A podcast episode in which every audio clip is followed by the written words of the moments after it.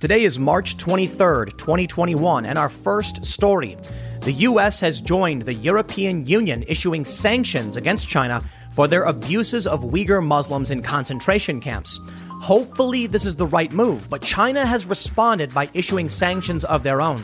There are fears that escalating sanctions could result in hot conflict. Our next story Mexican cartels are taking advantage of the ongoing border crisis and sparking big business smuggling humans and engaging in human trafficking. Kamala Harris is being criticized for laughing at the crisis when asked if she would visit. In our last story, advocates of gun control, Democrats, are exploiting the latest crisis to push for laws, but it seems like they just don't quite understand what these guns are, how they work, and what they're actually calling for. Let's break down some of these gun control claims. Before we get started, if you like the show, please leave a positive review, give us five stars, and share it with your friends. Sharing is the most important thing you can do because apparently it really helps grow the show and inform people that, well, the show exists. Now, let's get into that first story. In what I can only hope is the right move, the Biden administration has joined the EU in sanctioning China over their mistreatment of Uyghur Muslims. For those that aren't familiar, China is operating concentration camps for a religious minority, and it's shocking and disgusting. And it's about time we saw some action. Now, in the past, I've said I think sanctions may be the right move. I'm not a prophet. I'm not a psychic. I just hope this makes sense. And I will say it outright. The culture war is damaging to U.S. interests. The fights that we have over critical race theory and social justice issues are important for a variety of reasons, but I fear they are tearing this country apart. And we must do everything we can to give credit where credit is due when things happen that are beneficial to all of us here in the United States and the world. For the longest time, China has gotten away with the mistreatment of the Uyghur Muslims, with the mistreatment of those in Hong Kong, and there are fears they will try to invade and seize Taiwan. And there are fears the Biden administration will not be strong enough to stop it. We recently saw peace talks break down. Chinese officials went on a 15 minute rant insulting the U.S., claiming that we here have serious human rights abuses and our interests are being undermined by the culture war in many different ways, from messaging around the world, putting us in a weak position, to dividing us at a time when we are facing quite possibly the biggest threat we have ever faced a rising and despotic authoritarian Chinese Communist Party. Now, we're also seeing a movement to stop hate against Asians. And this is where things get interesting. And it seems that China absolutely seeks to exploit culture war tensions in an effort to undermine American interests. We have many people, many articles being written claiming that criticizing the Chinese Communist Party over their actions pertaining to the abuse of religious minorities as well as their handling of COVID is xenophobia that contributes to hate and violence. Now, my friends, I certainly think it is wrong what we are seeing with these hate crimes against the Asian community. And in all seriousness, I'm glad to see finally people on the left recognizing that Asians are in fact a minority as well. But in the end, it is still a divisive issue. And it is an excuse to claim that criticizing the Chinese Communist Party in any way causes this kind of hate or violence to these minorities. Now, look, I will be fair. There are some crazy people. There always are. And there are fringe groups that absolutely equate a family running a small restaurant as part of the Chinese Communist Party. There's a big difference. We're not here to criticize the people in China or Asians in general. I actually am Asian. We're here to criticize the author- authoritarian despots who are oppressing religious minorities operating concentration, camp- uh, concentration camps and threatening the interests of the world and the U.S.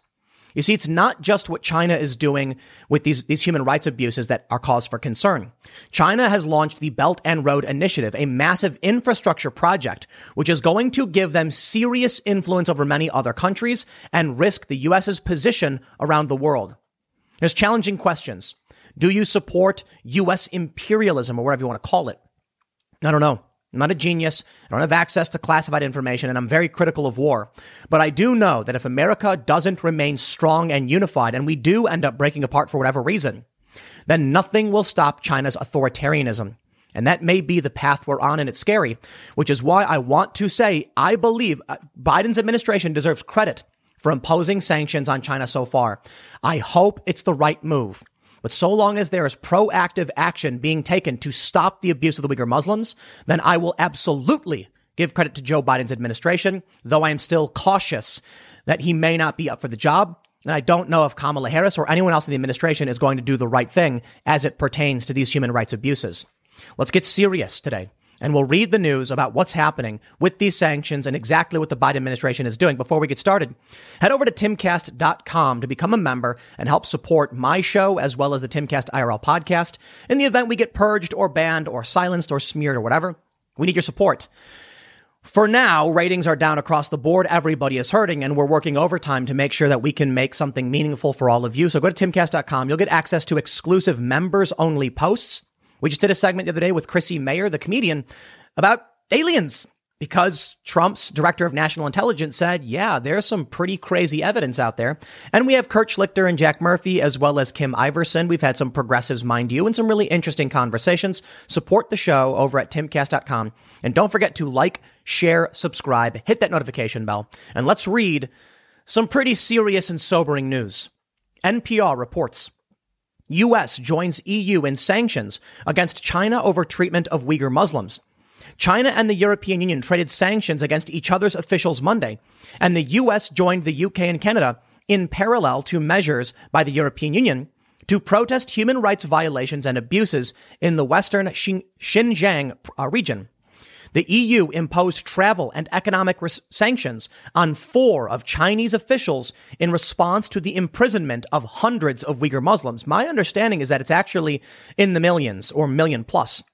Among those the EU sanctioned was Chen Mingguo, the director of the Xinjiang Public Security Bureau, because of the treatment of Uyghurs in Xinjiang. The sanctions are the first the EU has imposed since 1989 in protest of China's treatment of the Tiananmen Square demonstrators in Beijing. In response, China has dealt its own sanctions against 10 European individuals and four entities. Quote, this move, based on nothing but lies and disinformation, disregards and distorts facts, grossly interferes in China's internal affairs, flagrantly breaches international law and basic norms governing international relations, and severely undermines China EU relations, a foreign ministry spokesperson said of the EU's move. European Parliament members Reinhard Bütikofer and Michael Gahler, Raphael Glucksmann, Ilhan Kyuchyuk, and Miriam Lexmann were included in China's sanctions. The U.S. joined the EU and other allies.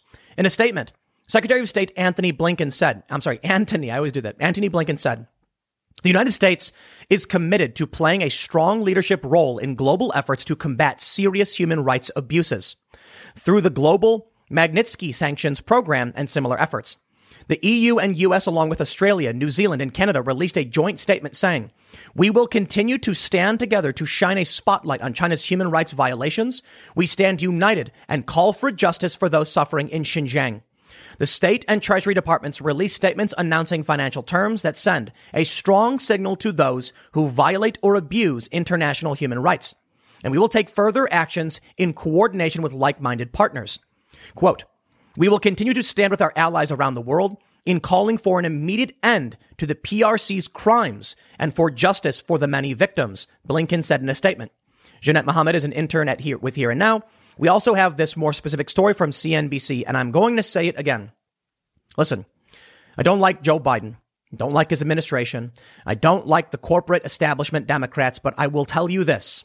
When presented with a conflict, between the U.S. interests and foreign adversaries, I will set aside my political concerns with Joe Biden and the Democrats, as well as with Republicans, and I will say we must stand united against a growing threat that is the Chinese Communist Party. I'm worried the Biden administration is not up to the task, and I'm worried that this may be just words and not legitimate action. That being said, there is at least the words, there is at least the action. When Donald Trump crossed the demilitarized zone into North Korea without security. Many criticized him, saying he wasn't doing anything other than pandering to dictators. I'm sorry. I think he deserved credit for that because it, they, they could have snatched him up right there. No security in North Korea. It was a tremendous act of good faith, and I respect Trump for doing it. Joe Biden, right now, his administration, sanctioning two Chinese officials citing human rights abuses against Uyghurs. I don't know if it will be effective. I don't know if it will backfire. I just know I respect and appreciate action being taken by the U.S. to go after these human rights abuses.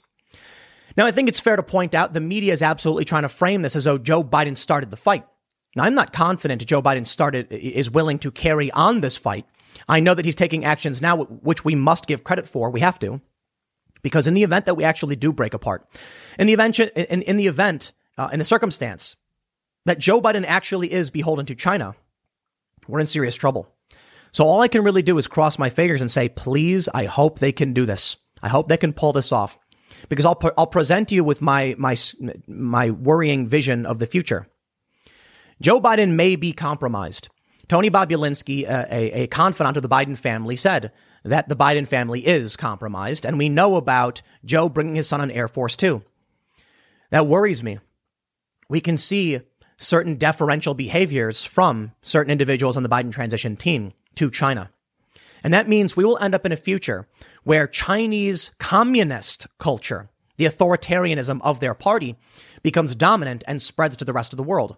There are many people, I believe, that are ultra wealthy that feel as though the U.S. has already lost that battle or that something called Thucydides' trap predicts serious war, which must be averted, in which case they defer to China. I don't want to live in a world that lives under the boot of the Chinese Communist Party. They're authoritarian, they're despotic, and they welded people's doors shut and barricaded them in their homes during COVID. They lied to us and the World Health Organization about what was going on with COVID while instructing their citizens abroad to buy PPE gear. We have, we have a few choices, and they're not good ones. It's not an easy choice to make. The U.S. has tremendous power with military bases around the world. With this, American interests persist. But at least in the United States, for all of the problems and all the authoritarianism, there is still some accountability. China doesn't have that. When you criticize the police or a politician, they essentially kidnap you and torture you. If you're a religious minority, they put you in camps. If you want your freedom of speech in, say, Hong Kong, they will oppress you and install a puppet government. That is the terrifying future that is Chinese Communist Party influence. Which means, as they expand into their Belt and Road Initiative, we are at a serious disadvantage. My fingers are crossed. I'm fairly pessimistic. CNBC reports the Biden administration on Monday sanctioned two Chinese officials, citing their roles in serious human rights abuses against ethnic minorities in Xinjiang. Beijing has previously rejected U.S. charges that it has committed genocide against the Uyghurs, a Muslim population indigenous to the Xinjiang Uyghur Autonomous Region in northwest China. China has also said that allegations of its use of detention camps are groundless and that it instead uses facilities to provide vocational training to help stamp out Islamist extremism and separatism. I understand those claims. I understand those statements, but we've seen the photos, we've seen the videos, and we've, we've heard from the witnesses. In the United States, we respect as a culture your right to practice your religion. Now, I understand we have clashes over ideology and we have internal political bickering. It's escalating to a very serious culture war, which undermines our interests abroad and that to me is the most worrying thing. I don't agree with the critical race theorists. I don't agree with many of the left on policy. But I think if, if we don't come together and recognize the greater external threat, we're in serious trouble. I, I get it. We have internal threats. Our, our, our political fights, they go on seemingly forever. But we have to be able to overcome this and remain a unified United States. Otherwise, China will sweep across the globe, and they already are. Fox News reports China infrastructure plan could leave U.S. grossly disadvantaged, ex Navy leader says, as report warns of risks. China's Belt and Road Initiative poses challenge to U.S. interests, Council on Foreign Relations warns. I'm not a big fan of the CFR either. But I got to tell you, man, we are between a rock and a hard place. Authoritarian interests here in the U.S. who would strip us of our rights, and Chinese interests. Talk about a rock and a hard place, my friends. Chinese communist interests, to clarify. Fox News reports China's massive international infrastructure initiative, known as the Belt and Road Initiative, poses a significant challenge to U.S. economic, political, climate change, and security interests. A new report released Tuesday by the Council on Foreign Relations warns. A retired Navy leader involved in the report told Fox News that if left unchecked, the initiative could leave the U.S. grossly disadvantaged. The Council on Foreign Relations Independent Task Force chaired by former Chief of Naval Operations, Admiral Gary Roughead, and former Obama Treasury Secretary Jacob Lew, released the report Tuesday warning of the implications of China's Belt and Road Initiative for the U.S. Roughead, in uh, I'm, I'm hope I'm pronouncing it right, in an exclusive interview with Fox News said, quote, it is important that America understands just how extensive BRI is, the Belt and Road Initiative, and how China has been, has been able to expand globally and penetrate into what he considers some of the key factors of what will determine national power and America's role in the world. The cost of inaction is that the United States will find that it will be dealing with countries that fundamentally are based on Chinese infrastructure, Chinese information systems, and with that, a significant amount of Chinese influence in many parts of the world. Roughead told Fox. The U.S. will find itself grossly disadvantaged if that is allowed to happen. Chinese President Xi Jinping first announced China's Belt and Road Initiative in 2013, a planned multi trillion dollar infrastructure program that is intended to link China with more than 100 countries through railroad, shipping, and energy projects. The BRI seeks to recreate the Silk Road, an old network of trading routes between the East and West, by investing large sums of money into other countries to build such infrastructure projects. Already, China has poured massive investments into other countries as part of the initiative. Proponents say the project will strengthen ties between Beijing and emerging markets while lifting developing nations out of poverty. However, critics of the BRI say it is part of China's desire to achieve trade dominance and control in order to compete with the United States. Roughead said China has been able to make inroads in key regions and in key countries, warning that many are U.S. allies. One of the most significant moves China has made in its BRI, according to Roughead, was in penetrating digital infrastructure in countries around the world. Quote, to me, that infrastructure is how we are going to live, how we are going to operate, and how information will be garnered and used, he explained. And China has done an incredible job in making that penetration. Roughead said the United States needs to become more active in participating in the standard setting bodies as it applies to digital technology. We walked away from that, Roughead said. This report shows the breadth and depth of the Belt and Road Initiative and the need for the United States to look at it and say, what are we going to do about it? He added, it is spreading Chinese influence in ways that the U.S. had opportunities in the past that we didn't take advantage of. China's had some momentum on this, particularly when you get into the digital space. They have infrastructure already in place, and we need to figure out what the strategy should be to wean countries off of that and provide more responsible, more open, and more transparent options that allow them to move forward. Now, the previous administration under Donald Trump, I believed was doing a decent job. I say decent because there were many things I thought they were doing that was good. However, could it be perfect? I don't know. Were there still problems? Yes. But under Donald Trump, he made China front and center. You see, the Democrats were obsessed with Russia. Russia was their big villain. Michael Flynn was adamant that China was the actual threat. Before Trump, they just kept talking about Russia, probably because they wanted to build the Qatar Turkey pipeline through Syria, and Syria is allied with Russia, creating problems for the U.S. Donald Trump sought to bolster U.S. manufacturing and strengthen us from within. This is paramount. Many of our medicines and our goods are manufactured in China. If China shut off manufacturing, we would be crippled. It'd be horrifying. Antibiotics aren't even being made here. Vitamin C, not made here. We would be helpless if China just decided one day to shut off the manufacturing. Now, we do have some of our manufacturing in Mexico, but the point is, we need to shore up our critical infrastructure because China is adamant. They are hellbent on gaining dominance around the world. I don't blame them. I don't blame, blame any group of people for vying, vying for power and seeking to gain power. But if we believe our values are better and that human rights, free speech, and all of these, these, these values that we hold must be, be paramount, then we need to make sure we do not allow China to gain that dominance. Unfortunately for us, it seems like it is inevitable. The predictions say that now, because of COVID, by 2028, China will overtake the US. Most of you know I'm a big fan of Star Trek, namely the, me- the next generation. I watch that show with hope that we get to this future. It is a classically liberal future. For the most part, technology changes things, but they believe in free speech. They believe in the right to exist. They don't believe in the authoritarianism of the Chinese Communist Party. If they do end up overtaking us and their influence becomes law around the world, we're not going to have that beautiful future where we travel the stars. We're going to have an authoritarian Borg like future where we're all cogs in a machine and we basically just suffer under the boot of the collective. That to me is terrifying. And that's why, as much as I'm not a fan of Biden and I don't trust him, I'm hoping this is the right path forward, at least to some degree. And we have to remain vigilant. It's tough, I know, isn't it? We were heavily critical of the Democrats and Biden because of their deference to China.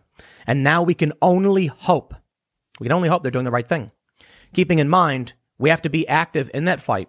And we have to make sure we focus on stories like this. There are a lot of stories I could have talked about today. There's a lot of issues pertaining to the culture war. Hopefully, this is something that matters more to you and you're willing to share and get the word out about. We don't want the U.S. to fall apart. We absolutely do not. And it seems sometimes like it's going that direction. With all the articles coming out talking about civil war, with even me talking about these articles, it's scary. Many people say peaceful divorce. I fear if peaceful divorce even happened, and that's what some people advocate for, China just takes over.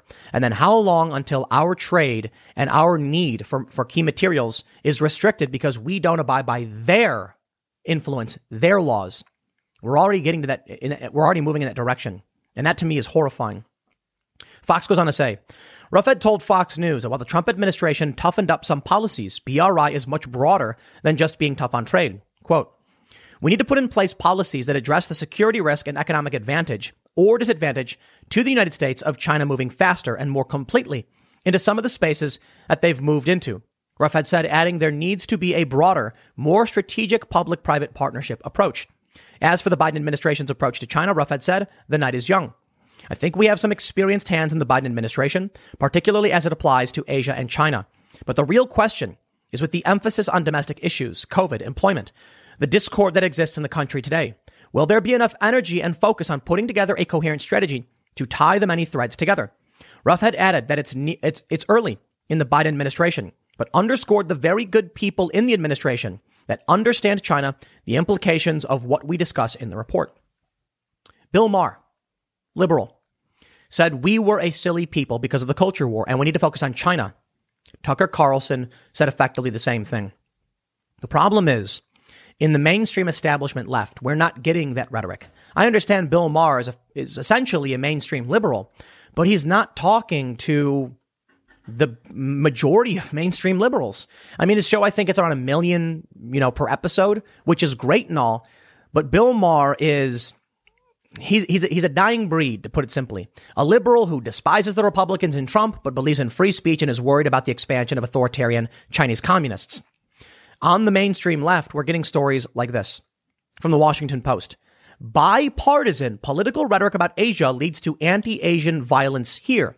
Sinophobia today is fueling a wave of domestic hatred. Okay, I understand that, but that's fringe. They're calling out Democrat and Republican alike concerned about China, concerns about China. To me, that's strange. And they're using social justice to push this. They say the Asian American sense of belonging was already fragile before a white gunman took action and committed an atrocity in Atlanta. They go on to say, he told the police race wasn't his motive. But it's too simple to blame Trump for what's happening. They say in the 1980s, officials from both parties cast Japan as the economic enemy. Now it's China, one of the few issues about which Democrats and Republicans agree. And yes, it's true that China is an extremely bad actor when it comes to espionage and human rights. But decades of official U.S. foreign policy and rhetoric from the pundit class have had a unique effect on Asian Americans. When the government frets about Russian hacking and election interference, there's little consequence for Americans of Russian heritage. When officials express fear over China or other Asian countries, Americans immediately turn to a time worn racial script that questions the loyalty, allegiance, and belonging of 20 million Asian Americans. Most Americans are not skilled at distinguishing between people of different Asian origins or ancestries. And the result is that whenever China is attacked, so are Asian Americans as a whole. I highlight this because I'm not here to play this culture war game. I get it. Fine. I don't want anyone attacked. And I saw this video of these weirdo fringe far left, you know, paramilitary guys or whatever, and they were protesting out in front of a Chinese restaurant. Yeah, that's nuts. We should criticize that. I'm scared the culture war is tearing us apart and is being weaponized by China in order to actually undermine our interests and allow them to gain strength. And it's coming from our media institutions. Now, look, we see from NPR and CNBC, Joe Biden is sanctioning China, but we see from the Washington Post and other, uh, you know, outlets that they're just they're they're using it. They're using the culture war for power. It's something that we saw James Lindsay mention on the Timcast IRL podcast when he said it's political warfare. and that there was a period where Chinese social media accounts would complain about what's called Baizuo. That means white left. They were mocking us for this social justice push. But one day, all of a sudden, they just agreed with it. These accounts stopped saying it. Why? Because they realized it helped them. The, the instability in the US and the culture war was bad for us. In this article from Ch- Channel News Asia, they say social media worsens growing anti-China sentiments in Southeast Asia. Social media movements such as the Milk Tea Alliance are tapping into discontent on, uh, on the, the decline of democracy and fears about the rise of China is part of this heaty mix, says ISEAS Yusof Ishak Institute visiting fellow. Here's a sign. We want democracy, not dictatorship. Now, this is talking about Singapore, but I highlight this because people in social media are starting to talk about what's happening in China and how what they're doing is bad. That's a good thing. That's the kind of sentiment that we need. And then if it results in sanctions or some kind of action against the Chinese Communist Party, that's what we need. But my fear is they're going to use the culture war to undermine these very important conversations criticizing China. The LA Times reports anti Chinese insults disrupt Stop Asian Hate protest, authorities investigate. We agree. We don't want violence against any, anyone. We don't want war. We don't want violence against the Chinese Communist Party. I'm sure some do, I suppose, but the goal is to end the fighting and bring about peace. The problem is war is not so simple. I try to explain the, explain these comments or uh, these these these circumstances to people, and I'll, and I'll give you an, one example. Imagine you're in the middle of the woods, in the middle of nowhere, absolute middle of nowhere. You're lost. You have limited supplies. You don't know where you are, and all of a sudden, you know, so you're you're carrying your weapon.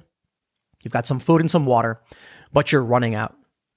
You see off in the distance another person who looks just like you. They're armed. They've got water. They've got food. What do you do? This is, a, this is a hypothetical I ask a lot of people to, to question what their immediate reaction would be to be lost in the middle of nowhere with limited supplies, no food around, seeing someone carrying similar supplies. Many people say that they would work together with that individual to survive. Smart move. It may actually work, but sometimes it's not so simple. What if this individual has a little bit of food and you know if you don't get it, you're in trouble? What if the person has no food? What if you see a person who's armed and they don't have food? Can you trust that they're going to be peaceful and work with you? What if they use their weapon to take from you your food and water because they would rather survive than die? What if they're starving? This is the issue with war. When it comes to China, they have people to feed. They have a system to maintain. They have an ideology that they support. The US is similar. We have our system, our ideology, and our people. We need to know that we have enough resources to support our people to keep things stable. And then eventually both sides look at each other and say, we won't agree. There is no unity. We completely disagree with what you're doing, and we need what you've got. And then you get war. There are many people would say the US should just stop, that we should essentially just roll over and accept our fate. There are many who, would say, no, we must fight to survive. In the end, I think most life on this planet will fight to survive. Now, we're not dying. We're not starving. In fact, we're eating way too much. We have more luxury than ever. But how do we maintain the system? How do we maintain just enough economic growth to keep Americans satisfied? How do we prevent instability? It's not easy. China will exploit whatever they can, putting us at a, at a disadvantage because we actually have some freedoms in this country. The media, for instance, can report on whatever they want for the most part. There are national security instances where there are restrictions in place. Typically, that's with agreement from the news outlets because they don't want to cause the U.S. harm. But China is authoritarian. They can shut down conversations, force conversations, and do whatever they want, and nobody stops them because, well, they have the boot on the neck of their citizenry. Unfortunately, while a major disadvantage to the Chinese people having to live this way, it's a major advantage to the Chinese government. For us here in the US, we have things a little bit better. Things have been kind of bad throughout the pandemic. We have infighting, we have the culture war, but we have the freedom to speak, to criticize our political leaders and try and improve that system. We can only hope that our ability to criticize the government results not in destruction and division, but in a refining of that system and improvement. I'm not convinced that'll be the case because China knows they can exploit this weakness. Because as much as it's a, it's a potential strength, there's a weakness in that propaganda, narratives, and manipulation can undermine everything we are doing to protect ourselves. In the end, I do think we are headed towards a one world government of sorts. Not because it's a good thing and not because we want it to happen, but because it's seemingly inevitable due to communications and, be, and due to a lack of interest in the conflict.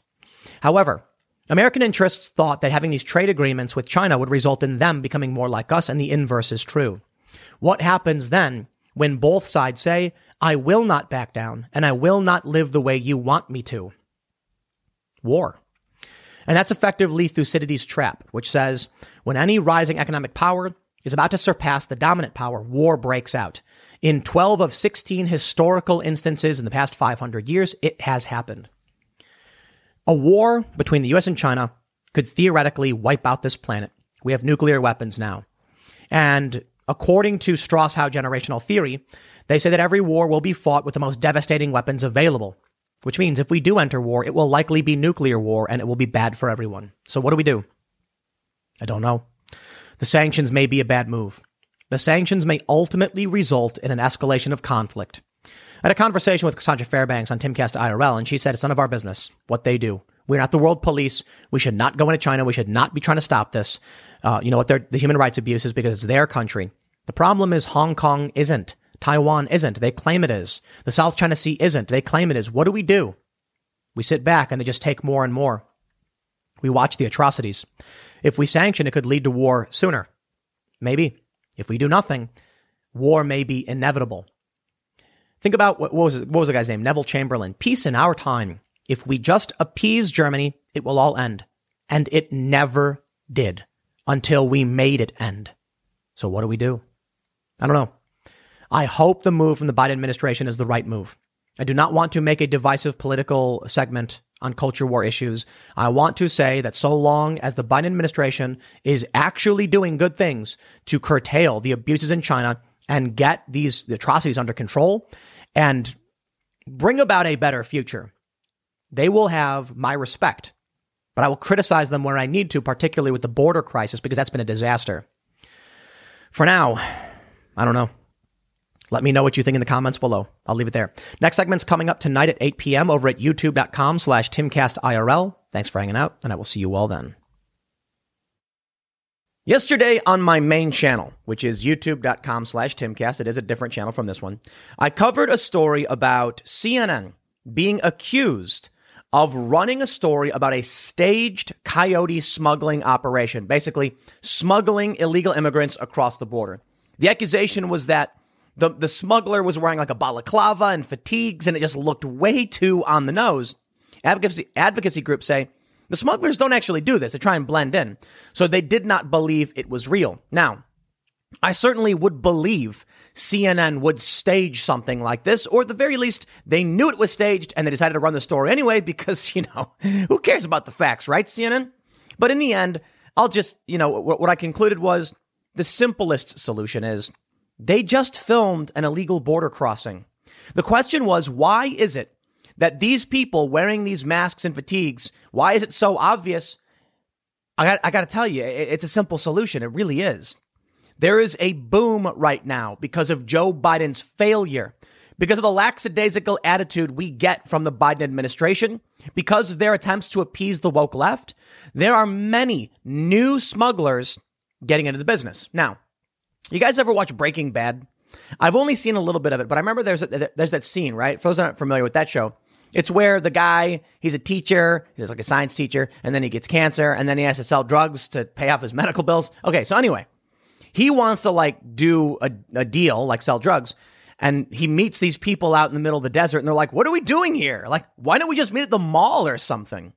The point was, this guy, Heisenberg, you know, the main character, he learned about this stuff from movies, which is not real. Like, if you want to do a deal, you got to go out in the middle of the desert, which is honestly like more obvious. These weird cars pulling up in the middle of nowhere. Someone could see him driving out and be like, what are they doing? As opposed to being in the mall and just handing someone a package. And that's the point.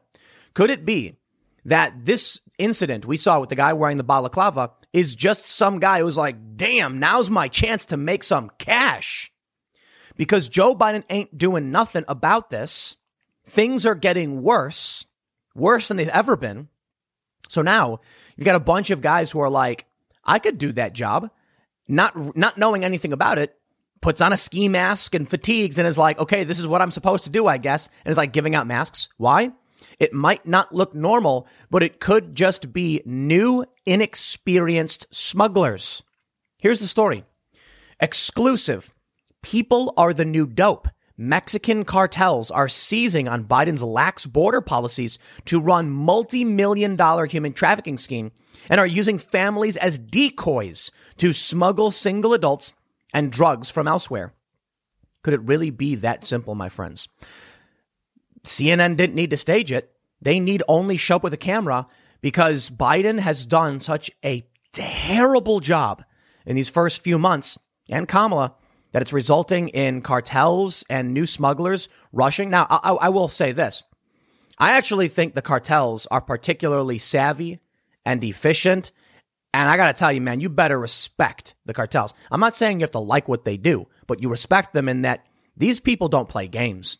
I don't think the people who are, like you see in this video, the guy with the ski mask, now that's probably some dude who's new to this and he's like, is this what I do? The cartels got well oiled machines. They know what's up. They control these territories and they shut down anyone who dare oppose them, even the Mexican government. That's something that even Trump was calling out. Powerful organizations. And they found two big, there have been two new things that have emerged since we've started legalizing recreational marijuana. Across the U.S., more and more states are decriminalizing, is the appropriate way to say it. In response, the cartels needed to find something else that's worth money. And surprisingly, there were two big things. The first was avocados. No joke. Avocados, man, legit. I went down to Mexico uh, just over a year ago like a year and a half ago at this point, and, or like a year and five months. And I was talking to the locals, and they were like, "Oh yeah, yeah, man, the cartels figured out avocados are big business." And I was kind of laughing. I'm like, "Doesn't that mean they're kind of going like legit?" And they're like, "Yeah, but they're still the cartels, you know."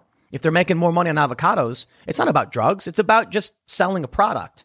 The next big thing, though, people. Now's the chance. You got these caravans coming up from Guatemala. You've got people coming from Honduras. They're making their way through. And you got the U.S. government saying, nah, none of that under Trump. Now that Joe Biden stepped in and the dude is just befuddled, bewildered, and falling downstairs, a lot of people are like, this is our chance. Don't take my word for it. Let me give you the proof. Newsbusters runs this story. Quote, letting my hopes up. Illegal immigrant tells ABC NBC, Biden is why they're here. They report. It was bad news bears for the Biden administration on Sunday, as the ABC's This Week and NBC's Sunday Today had to reluctantly admit that the crisis on the southern border was happening because of their policies. But it wasn't some great moral epiphany that led the liberal media to finally tell the truth. It was the fact illegal immigrants themselves were saying they were crossing because President Biden told them the border was open. So let me just pause for a second before we read more of this. The loss of life.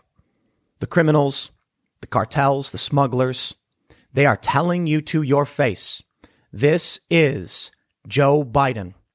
It's Joe Biden. We knew that Joe Biden was going to be weak on a lot of these issues. We knew that during the campaign, the Democrats were saying things like no deportations and a path to citizenship. That's the kind of rhetoric that even Jake Tapper was roasting Jen Psaki for. At least that's my understanding of it. Like, isn't this encouraging people? Listen, I want all these people to have a good life. Each and every one of them deserves a good life. But you don't give them a good life by telling them to cross over the river where they drown or to wander through the desert or to, to be fugitives from the law. That's insane. You need to tell them to come here the proper way. And it's not that easy. It's, it's the most frustrating thing that you have migrants who come from these countries who do everything right and they come into the United States and they flourish. And then for some reason, you have advocacy groups and Democrats being like, let everybody run through the border. Why? So they can be second class citizens hiding from cops getting paid under the table? That's not a good life. Maybe it's better than where they came from and they're desperate, but I do not think that is appropriate. That's why the Remain in Mexico policy made a lot of sense because it wasn't cruel. It's like, yo, we're going to process your, your claims, but you've got to wait here. Now, Mexico wasn't too thrilled about it. Check us out. Uh, Newsbuster says, with NBC spending the last week refusing to call what was happening at the border crisis in any way, the network tried to make up for the lost time by throwing out the term at seemingly every opportunity. And correspondent Dasha Burns was the was was uh, was the Rio Grande Valley where she was at the Rio Grande Valley, where she whined about politicians playing the border blame game. Burns spoke with one family via a translator who explained that they entered the U.S. illegally because they wanted to take advantage of the opportunities Biden was giving them. Burns, some say the new president gave them hope for a life in America. Why did you decide to come now? The illegal immigrant says, to take advantage of the opportunities that the president has given to the people who come from Central America to come with their family. It was the same story in ABC when co-host Martha Raddatz spoke with a father from Brazil who fled to the U.S. with his family. He told her that Biden was getting his hopes up. Raddatz says, so did you come here because Joe Biden was elected president? And the immigrant, the illegal immigrant says, basically, basically, the main thing was the violence in my country. And the second thing I think was Joe Biden. You know, he's like letting up my hope. You know what I mean? Definitely. When she asked him about trying to enter America illegally under former President Trump, he said he wouldn't dare try. Definitely not. Definitely. We had the chance, you know, but the same violence that's going on today was there last year. We used to watch the news and we definitely wouldn't do this. But Raddatz continued to play defense for the Biden administration when speaking with Republican Arizona Governor Doug Ducey. We flew alongside the governor as he took an aerial tour of the border to see the situation for himself. He says Joe Biden is to blame. She shrugged and threw her hands when suggesting that Biden did all he could when he told migrants not to come in an interview with the network last week. Luckily, Ducey made her look foolish. Raddatz said, You heard President Biden say the other day, don't come. What more can he do?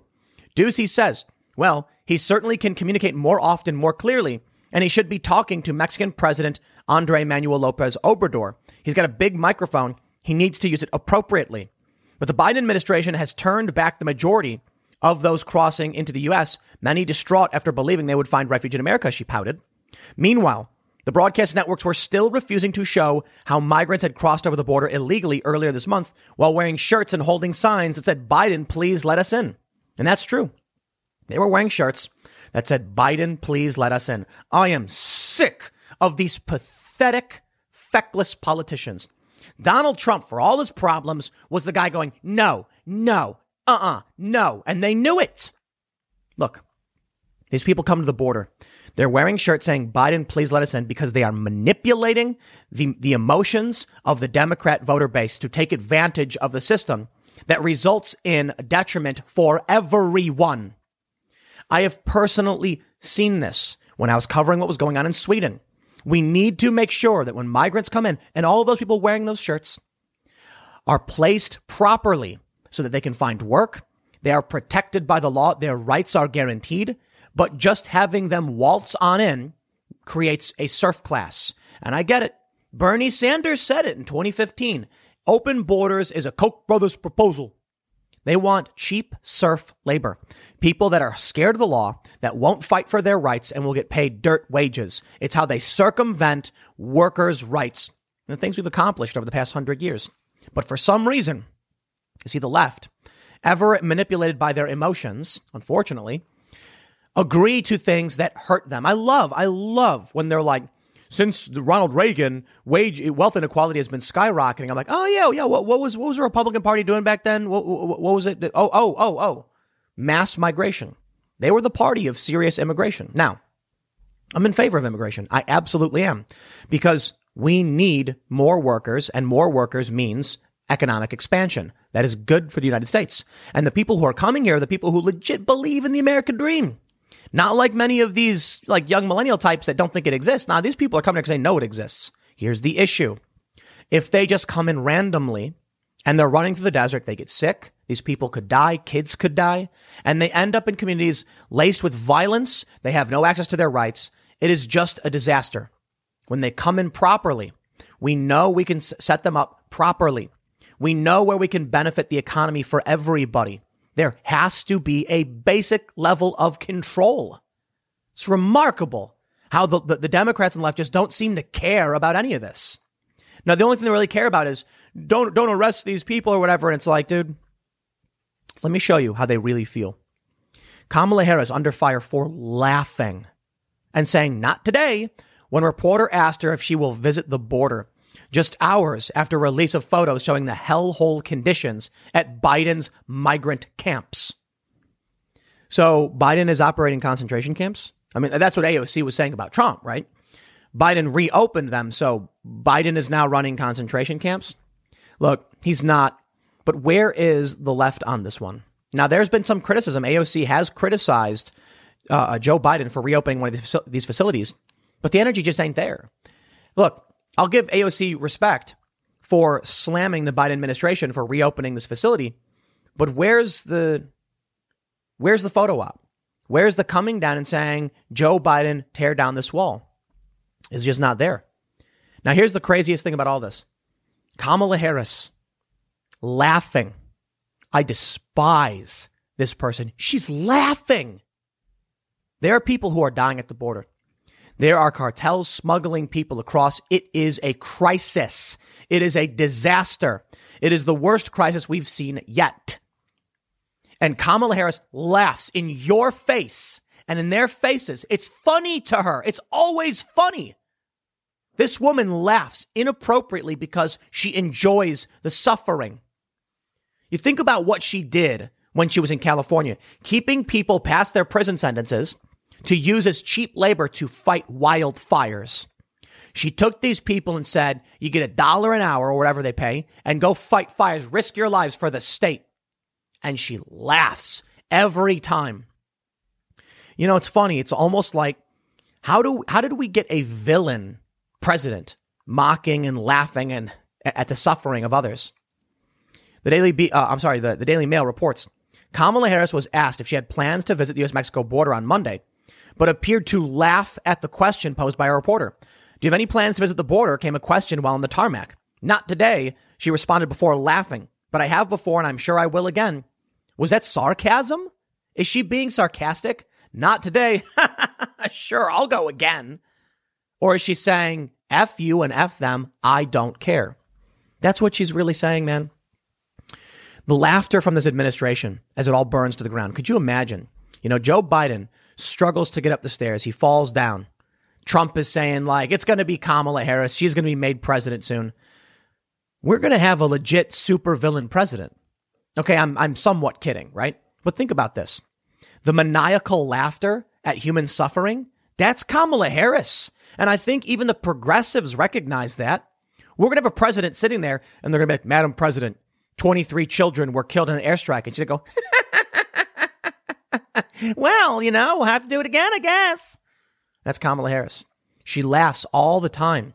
One of the weirdest things I've ever seen was when she was asked about Joe Biden being a racist and she just bursts out laughing, laughing at you, laughing in your face, laughing in my face, laughing in the face of the progressives who, who criticize Joe Biden over the racism. Kamala Harris laughs in our faces. Why? Because she knows she's got a bunch of dumb liberals who will just vote for her and Biden no matter what because they hate Trump. And you know what, progressives? While she's sitting there laughing in your face, as people are, are questioning Joe Biden as a racist, she's sitting there laughing in your face. Y'all vote for her anyway. Now she's laughing in the faces of the families that are suffering. It's disgusting. And we knew this is who she was. And this is what the administration is. The worst crisis we've seen probably in a generation or more, maybe the worst border crisis we've ever seen. Joe Biden's unable to handle it. He's nowhere to be found.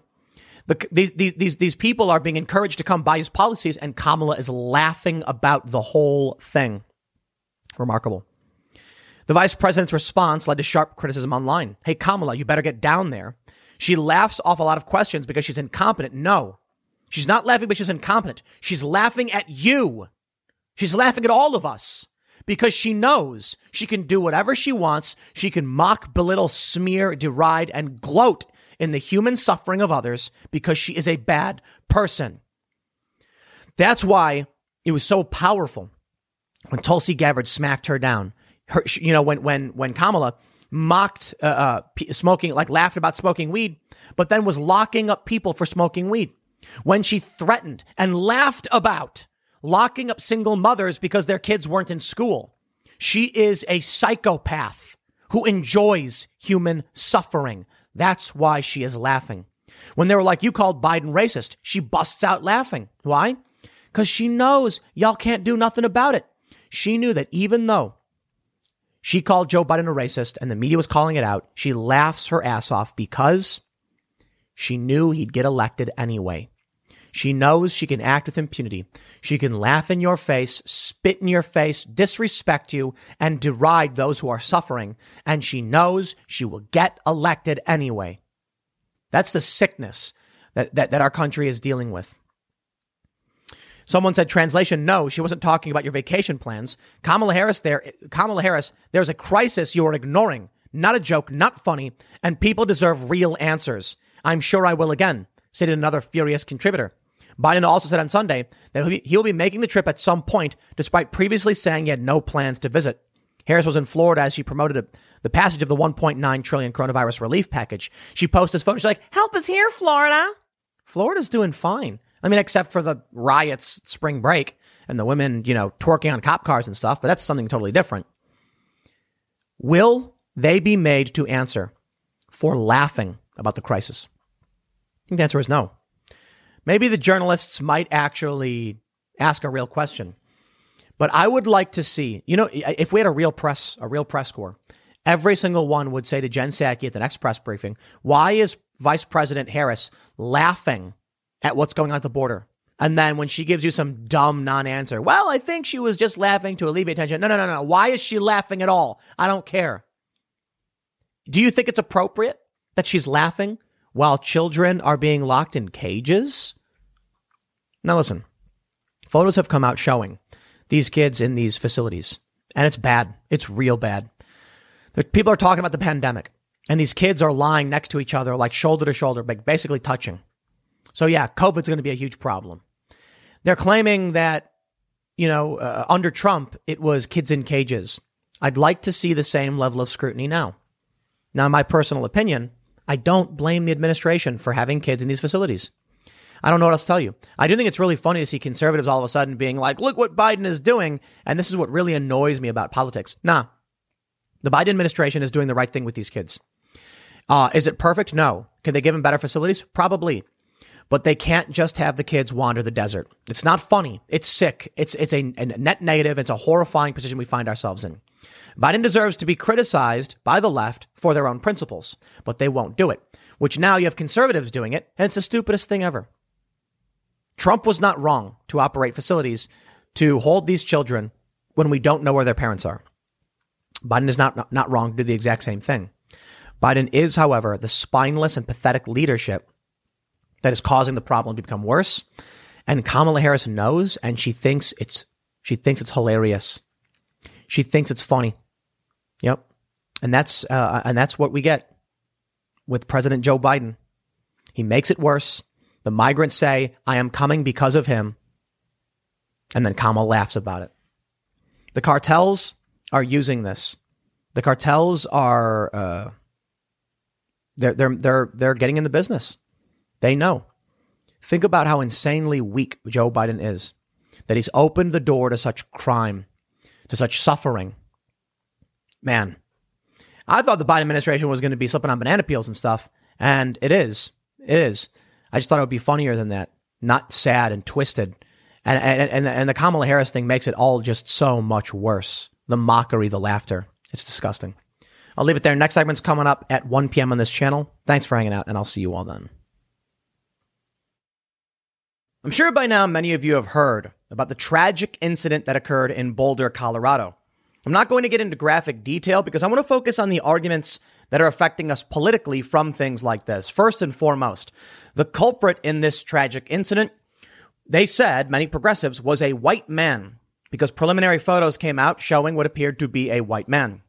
As it turns out, I guess technically it's not a white guy. How I don't I don't know how the rules work on the left, but this guy is apparently a Muslim who hated Trump, hated conservatives, and had sympathies for ISIS, which is another stereotypical type, you know, culprit, I suppose.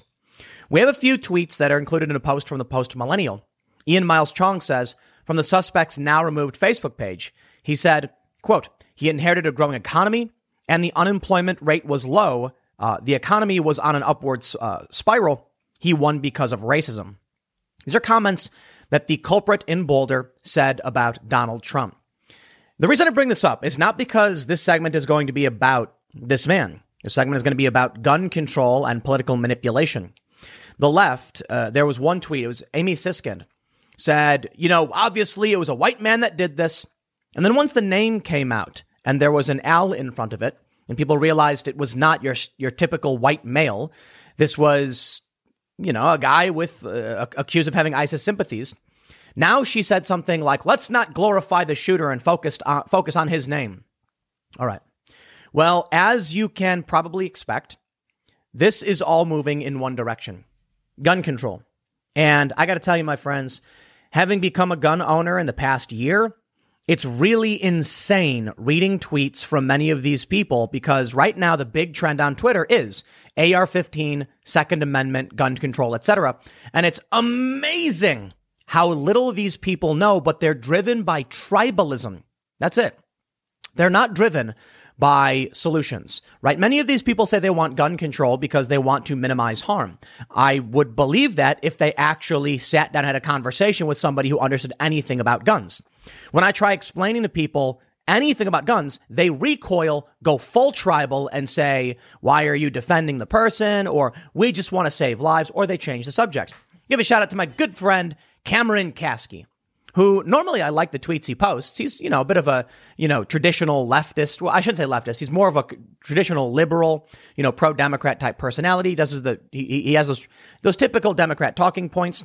And when I point out a few things, notably, he said, he mocks uh, Second Amendment rights individuals, which includes leftists, and I'll prove it. He says, you know, he's laughing at these people who think that they're going to be able to defend themselves against the U.S. government and things like that. My response was, you know, uh, ask the Viet Cong or the Taliban. Hellfire missiles cannot occupy city streets. Instead of responding with any kind of defense of his idea, he just breaks down and starts making snarky jokes. All right, fine, I get it. You're trolling. You don't actually believe what you're saying. Uh, all right, I guess I felt I walked into that that trap, and Kasky doesn't actually believe what he purports to to post about. Fine. If I got trolled, I got trolled. But there are many people who are following him and responding who don't know anything about this stuff and when I make a simple point about what is a hunting rifle versus what is an actual weapon of war, people don't like the truth. For those that aren't familiar, before we get into the news about the Senate Judiciary Committee, which I have on the screen, and we're going to talk about manipulation, media propaganda, and tribalism, I would just like to say to all the people who are saying ban AR 15s, you're not saying anything. Like, I don't understand what it is you actually want to ban because there's a bunch of other kinds of guns that function similarly, semi-automatic rifles, and the AR-15 is just one of many. Would would banning the AR-15 mean not banning the AR-10? Would that mean that like vectors and, you know, Rugers, those are all fine? Are you saying you don't want semi-automatic rifles? Are you are you talking specifically about like 556 NATO? I don't know what you mean when you say this. And they try and do this thing where they're like, look at every single one of these instances where a tragedy has happened and it's all AR 15s. And I'm like, that's like saying gun. It's like, look at all of these instances with guns and they used a gun. I'm like, okay. You know what's really crazy? Is that, and I, I really want to get into this because I've become much more of a, a uh, gun. I don't necessarily want to say advocate, I suppose, but as a gun owner and someone who actually knows about this stuff, it's getting really frustrating for me because I'll tell you this I do believe there are regulations and laws that could actually help solve these problems. I know. And all of the staunch 2A people recoil in disgust and horror. Tim, I, hold on. I didn't say where those regulations would lie. And I think we need, we need to have a legitimate conversation about whether or not background checks work and whether or not there's an issue with mental health. You see the problem. The regulation to stop gun violence doesn't need to be necessarily on guns. There's other things that can be done in other areas. How about everyone's allowed to keep and bear arms, but then you have specific, I don't know, you have, you have guards, you prepare for these things. I'm just saying, simply put, a legitimate conversation about gun control and gun rights doesn't necessarily mean the solution is putting laws on guns, ammunition, and gun accessories, especially with 3D printing. There's photos of people, they 3D print and mill their own weapons, man. Cat's out of the bag. Well, here we go, baby. The New York Post. Senate Judiciary Committee to hold gun violence hearing Tuesday. A top Senate committee will convene Tuesday for a hearing on gun violence less than 24 hours after the tragedy in Boulder. The Senate Judiciary Committee will kick off its constitutional and common sense steps to reduce gun violence hearing at 10 a.m. which will consider public health, law enforcement, and community based approaches aimed at saving lives and making communities safer. I got no problem with that. The issue I will say is, is likely, which I will likely have a problem with, is that it's all a disguise for just taking away people's rights. The left and the right are in complete agreement. People have a right to keep and bear arms. I know, I know. All of a sudden, everyone's saying, What are you talking about? The left wants to ban guns. They don't. Because I don't consider authoritarian right corporate Democrats to be leftists. And that is, m- maybe I should clarify and we should uh, uh, adapt our speaking on this. Because I've often referred to the Democrats as the left in a colloquial sense. But in the true left, the Marxists, the socialists, I always point out these people love guns. And Karl Marx told them to. Now, as the Democrats are starting to push this narrative, and we do have these tragedies, I want to show you just how depraved things can really be. Check this out. A few weeks ago, we saw what looked like a coordinated series of fake stories. Look at this. Mass shooting surge in Pennsylvania as nation faces record high. Mass shooting surge in Missouri as nation faces record high. In Florida, record high. Tennessee, record high. In Wisconsin, in New York, mass shootings fall, but nation faces record high. What's with all of these identical stories that are written the exact same way, which are lying? Well, I shouldn't necessarily, necessarily say necessarily say lying, but poorly framed to mislead people into not realizing what's going on. You may have heard about what happened in, in Boulder and Atlanta, and these are horrifying stories, and it, and it breaks my heart when I hear these things. But you don't hear about what happened in Chicago, did you?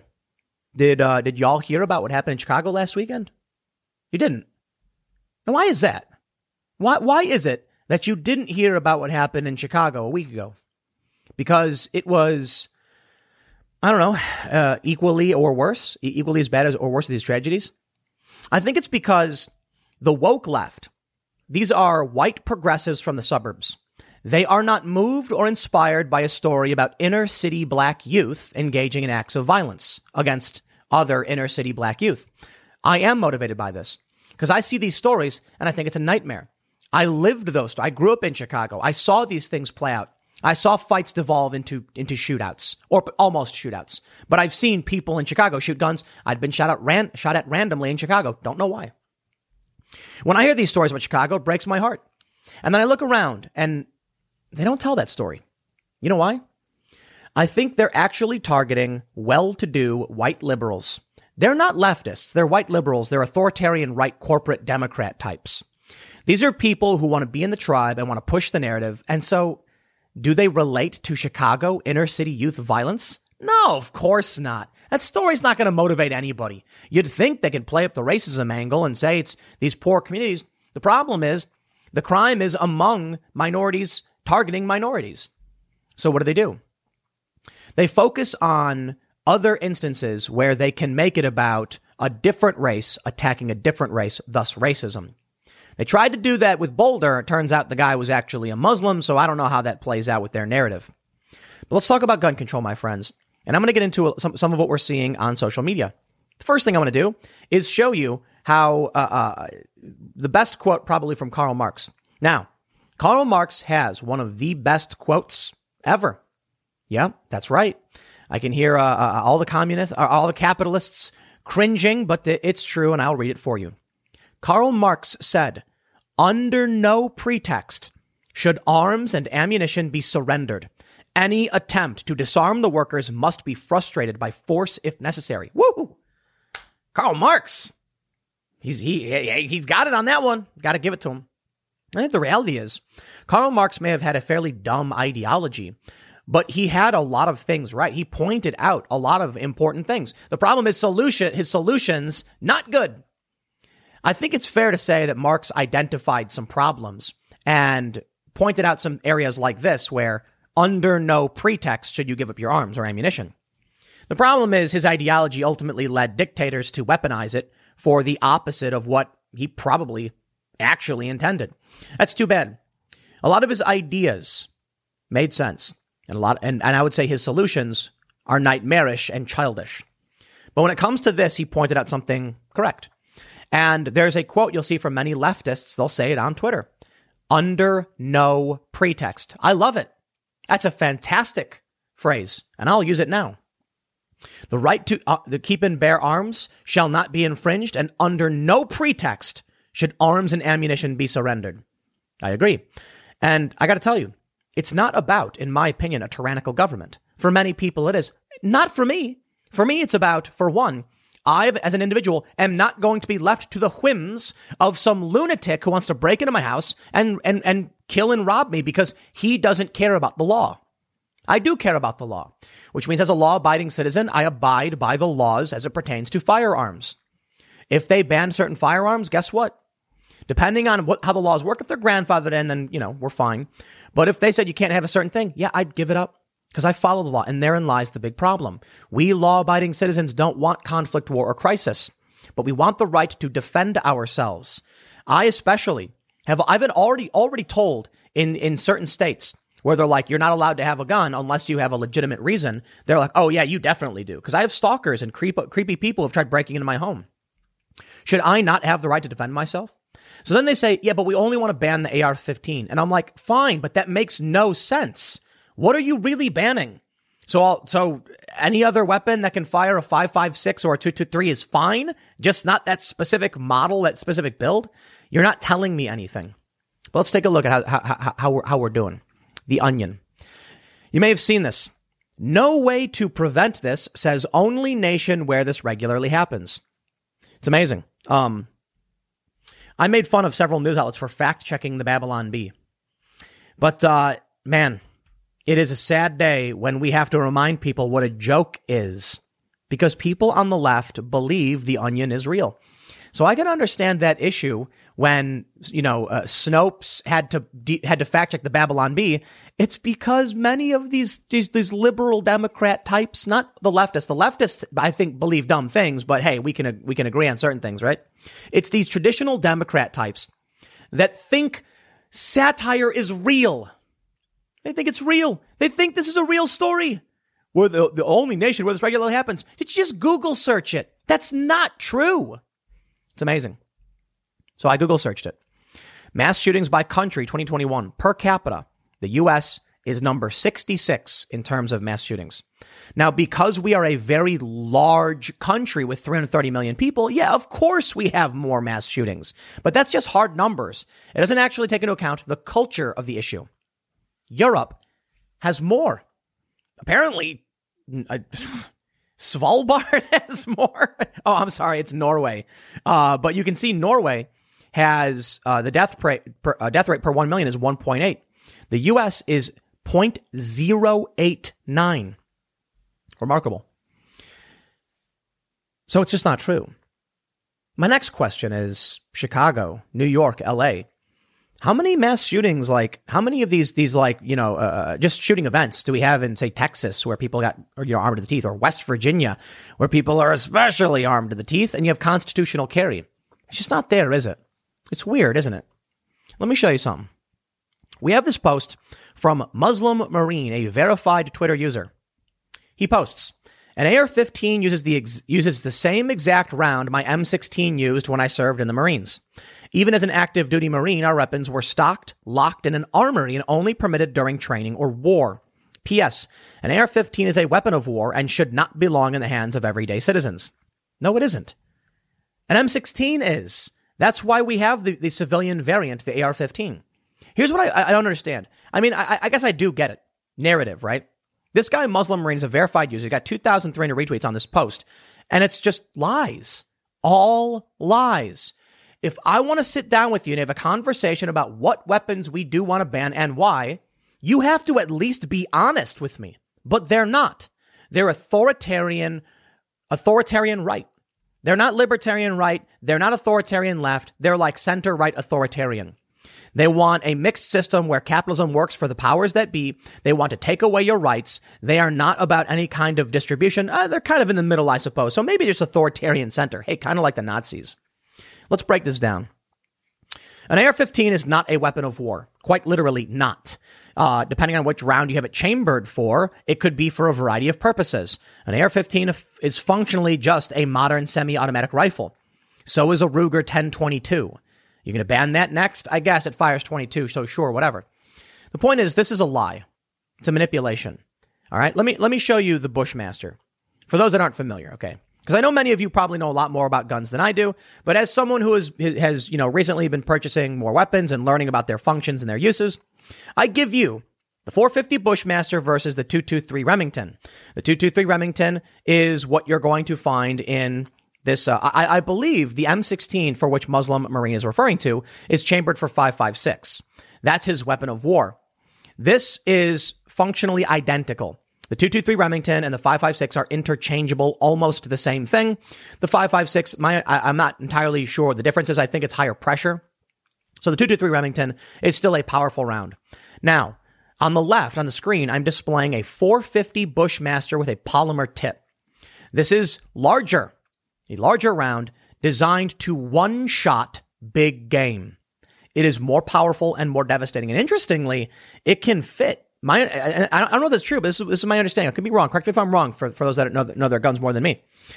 The, the 450 Bushmaster can fit in a, a magazine that is supposed to be for the staggered 223 or 556, meaning the magazines are, are fun, functionally interchangeable. So let me tell you something. The round on the left, which is bigger, it's bigger, was designed specifically for hunting. It was literally designed to one shot big game, hogs and deer. So when you are hunting, you're not firing too many rounds. You think 556 is not going to cut it. You need something better. An AR 15 can be chambered in 450. And in fact, that's fairly common in, in, in the Wikipedia article for 450 Bushmaster, they actually show an AR 15. So when this guy says the AR 15 uses the same round, what, is, what does that mean? That's like just saying a car can have an engine. So you had a 556. Now we're talking about a totally different round for a different purpose. In which case, the 450 Bushmaster is a hunting round designed for hunting, used in a rifle that is used for hunting. Why would that get banned? What's what's what, what what's the issue? It's simple. There's two things. Most of you probably know this. Most of you probably know more than me, but it's just a lie to manipulate. And I'll go through some of the tweets here. Second Amendment is trending.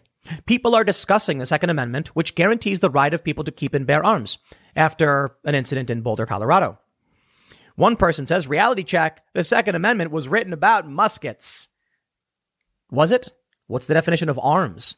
Pretty sure people had private warships back in the day, so I'm not entirely convinced that's correct. Cenk Uygur of the Young Turk says, Quick quiz. What is the only thing in the U.S. Constitution that mentions regulations? Answer Second Amendment. It clearly states people with weapons must be well regulated. In America, that has been interpreted to mean that is the one thing that should have absolutely no regulations insanity. This to me is proof that Cenk Uygur is not a leftist. He is an authoritarian right corporate Democrat masquerading as a leftist to rope up progressive votes for the Democrats. Of course, I've said that for a long time. All right, let's fix this one. The actual language of the original article before it was put into the Bill of Rights actually clarified you need not be in the military to bear arms. They got rid of it out of a fear that they thought it could be construed to prevent conscription, which was very important at the time. Okay, well regulated, what does that mean? Well, we can have an argument all day and night about it, but it's irrelevant. The text of the Second Amendment is a well-regulated militia, that, you know, being necessary for a free state. The right to keep and bear arms shall not be infringed. Perhaps the founding fathers should have just put the, fir- the, the last part of that in there, but the first part was not referring to a government regulated militia. The general idea, if you actually read history, was well regulated in the sense that regular people, normal people in their homes, should have functional, clean operating weapons because the militia was not the National Guard. The militia was not the army. They were farmers who, are, who had guns and were called upon when the defense was needed. What does that mean? Well regulated could basically mean when called upon, not government telling you you can't have the weapon. That's the opposite of what it says. Think about what, what, what, they're saying here with this paradox of language. A well-regulated militia being, you know, necessary for a free state, etc. The right to keep and bear arms shall not be infringed. Keep and bear arms. It certainly has been infringed. In many states, you can't bear arms at all for any reason. No, no joke. But why is it that it would say a well-regulated militia is necessary and that you should keep the right to keep and bear arms shall not be infringed? How is Cenk Uygur construing that to mean quite literally they can restrict what arms you have? It says not be infringed, the right to keep and bear arms. Written about muskets. Sure, but there were a bunch of there, like there were a bunch of weapons back then that were devastating. I mean, they had artillery, they had cannons. So what? The issue is we we we fought a revolutionary war, the Boston massacre, gun control, all of this stuff played a role, and the founding fathers knew what that meant. The idea is it's and, and I think conservatives get this one wrong too. They think the Second Amendment is about tyrannical government. It's not. It's partly. It's about defending a free state, period. Let's say we are these United States and a foreign invader invades our soil. There is a gun behind every blade of grass. You know that means? To maintain a free state from enemies both foreign and domestic, the right to keep and bear arms shall not be infringed. Perhaps that was the appropriate language they should have used. They didn't. We can argue all day and night, but one thing is clear. The people on the left have no idea what they're talking about when it comes to how guns function and, and what they're for and why we should or should not have them. And that's my biggest problem with it. And it's always been my problem with it. I've never been a staunch anti to a person. I've never been one of these liberals saying ban guns. No, because I grew up as like a far left anarchist type and don't trust the government. But at a certain point, I was kind of like, we do need some regulations. And I'll, and I'll put it this way. I think we need national reciprocity. We need uniform code for the entire country. So here's what this means. Many states like Illinois, New York, Maryland, New Jersey would have their regulations relaxed. It would mean that some, some states would have regulations increased. To what extent? I'm not entirely sure, but I think a conversation needs to be had about it. I don't believe in a gun registry. I don't believe in gun insurance. I used to actually think gun insurance made sense. The problem is the Constitution. And it's not the problem for us, it's the problem for them. They want to change the rules and they want to add these things, then they need to amend the Constitution. You get the states on board with that, then we have, then we'll have a talk. For the time being, I am interested in saying to certain states where there's just like, look, you could, you could drive to Indiana. You live in Chicago. This is what they do. They drive to Indiana. They buy a gun. They bring it back to Illinois illegally. They're already breaking the law. So I don't know what else you change when they're already breaking the law, but maybe some kind of uniformity. That's about it. Ultimately, what I view as being appropriate is every state sees a reduction in gun control measures, what you're allowed to own, and a slight increase in uh, I, don't know where the slight increase is, to be completely honest. I just don't know. I, I, think it's fair to say that many of these blue states need to have many of their restrictions absolutely removed to align properly with the uh, Second Amendment. And perhaps that's where we stop. I don't think red flag laws work. And I think as long as the Constitution says you have the right to keep and bear arms, we have a we have a challenge that if you want to change, pass these laws, then you got to change the Constitution. Now, there's the possibility of precedent. When I say that I think there should be some increase in some states, I'm basically referring to, I don't know how to put it. I had a conversation with a guy in New Jersey who does trainings and, and trained the police, and he just said he thought that it was too easy in some states to acquire weapons, and that's something we should consider.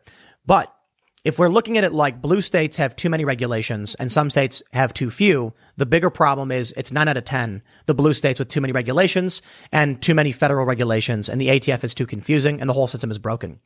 Ultimately, what I'm trying to say is to make sure I'm making this clear for everybody. I think we need like a 95 to 99% reduction in all regulation and then a very simple uniform code that affects the entire country, which would probably mean some states would see some kind of increase. But overall, everybody would see like a 90 to 95% drop in gun control. Laws. All right. I can't make this one uh, uh, too long. You get the point. I'm not an expert on guns. I'm just a dude who started buying weapons and learning about it in the past year. So I probably get a lot wrong. There are some people, and I, I had this conversation on Timcast IRL. You might want to check out the show where I was basically like, dude, so long as Second Amendment says it, there can't be laws blocking this. The right to free speech, the only thing you can't do is incite someone to commit violence or commit a crime. There's a challenge there in that if they just keep increasing laws and increasing crime, then they can eventually criminalize hate speech. They can pass a law saying, you know, something having to do with incitement, and then they can claim that hate speech is incitement. We must defend our rights. Yeah, well, I guess I'll put it there. I'll put it that way because this this is a conversation that could probably just be had 50 billion times for for 10 hours. So I'll leave it there. Next segment's coming up at 4 p.m. over at youtube.com slash timcast. Thanks for hanging out, and I will see you all then.